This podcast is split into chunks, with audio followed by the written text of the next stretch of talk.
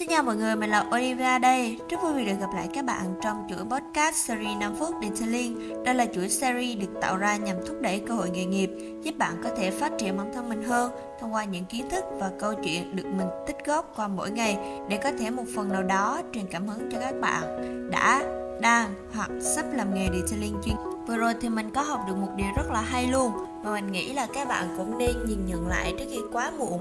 Đó là chúng ta thường thờ ơ hoặc là không quá để tâm đến những lỗi sai của người khác. Để rồi khi tới lượt mình mắc phải thì mình mới cuốn cuồng lên. Ơ, hình như cái này mình gặp ở đâu rồi? Nhưng mà giải quyết nó như thế nào nhỉ? Và sau đó thì mình lục lại 7749 cái ký ức để nhớ lại thì không nhớ nổi. Và các bạn biết vì sao không? Đó là vì lúc đó mình làm gì có thể để ý đâu vì đó là lỗi sai của họ mà, cho nên là họ mới cần phải nhìn nhận lại vấn đề và giải quyết nó. Bao giờ đến lượt mình mắc phải rồi hẳn tính, mình cũng từng nghĩ như vậy. Xong rồi mình lại rơi vào cái trường hợp y chang như vậy luôn, và cái cảm giác nó thực sự rất là tồi tệ. Một người anh đã từng chia sẻ với mình về một bạn kỹ thuật viên detailing khi mà bạn mới bắt đầu làm việc, mặc dù là kinh nghiệm và kỹ thuật sử dụng máy đánh bóng để đánh bóng xe đã được chia sẻ và thực hành rất là nhiều lần nhưng mà khi những người có kinh nghiệm trước đó chia sẻ lại, thì bạn ấy lại không tập trung. Mình cũng không biết là do bạn ấy quá tự tin, hay là vì bạn ấy thực sự không quan tâm đến vấn đề đó. Cho đến khi bạn đó được giao việc sử dụng máy đánh bóng để đánh bóng xe của khách hàng. Nhưng mà vì sử dụng quá nhiều áp lực, nên là khi đánh bóng đã gây ra nhiều vết xước trên xe và làm hỏng cái bề mặt sơn. Và rồi các bạn cũng biết là chuyện gì xảy ra rồi đó. Đôi khi chúng ta có thể bị lấp đầy bởi công việc và cuộc sống của chính mình.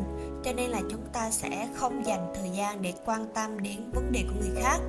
Và mình thấy là đa số ai cũng như vậy cả. Với quan điểm của mình, có rất là nhiều nguyên nhân dẫn đến việc chúng ta không rút kinh nghiệm được từ các vấn đề đã có giải pháp. Một số nguyên nhân có thể đến từ sự thiếu quan tâm.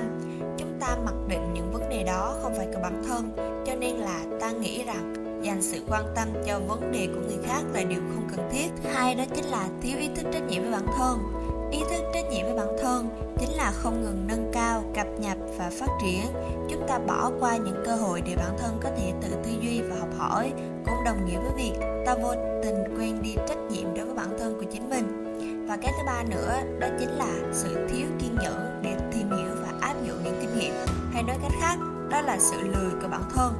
Thường nha! Chúng ta sẽ chỉ tìm hiểu khi mà ta thực sự cần và thực sự rơi vào cái trạng thái bí bách, buộc mình phải có cách để thoát ra.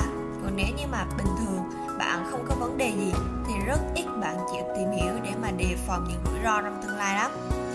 Bên cạnh đó, ai trong chúng ta cũng sẽ có một số trở ngại về mặt tâm lý, ví dụ như là sự tự tin quá mức hoặc là khó chịu khi mà phải thực hiện lại những công việc đã từng thất bại đôi khi chúng ta có thể nhanh chóng bổ sung kinh nghiệm và kiến thức từ chia sẻ của những người trước đó để có những bài học và những cách tư duy để giải quyết cũng như là xử lý những vấn đề tương tự mà mình có thể sẽ mắc phải. Nó cũng sẽ giảm thiểu được rủi ro cho chính bản thân mình và sẽ rất sai lầm nếu như mà bạn bỏ qua cơ hội để lắng nghe, ghi nhớ và áp dụng chúng. Qua tập podcast ngày hôm nay, hy vọng các bạn sẽ có thể rút ra được những bài học và kinh nghiệm cho chính bản thân mình học hỏi từ những người đi trước qua các bài học và chia sẻ là một trong những cách hiệu quả để tích lũy kinh nghiệm và nâng cao kỹ năng của bản thân. Bằng cách đó, chúng ta không chỉ học được những cách tư duy và xử lý vấn đề mà còn có thể tránh được những sai lầm mà những người đi trước đã gặp phải. Điều này giúp chúng ta phát triển bản thân một cách nhanh chóng và hiệu quả hơn trong công việc và cuộc sống các bạn cũng đừng quên theo dõi những số episode khác về Detailing trên Google Podcast, Spotify, YouTube bằng cách gõ Detailing Việt Nam. Hẹn gặp lại mọi người trong những số podcast lần sau.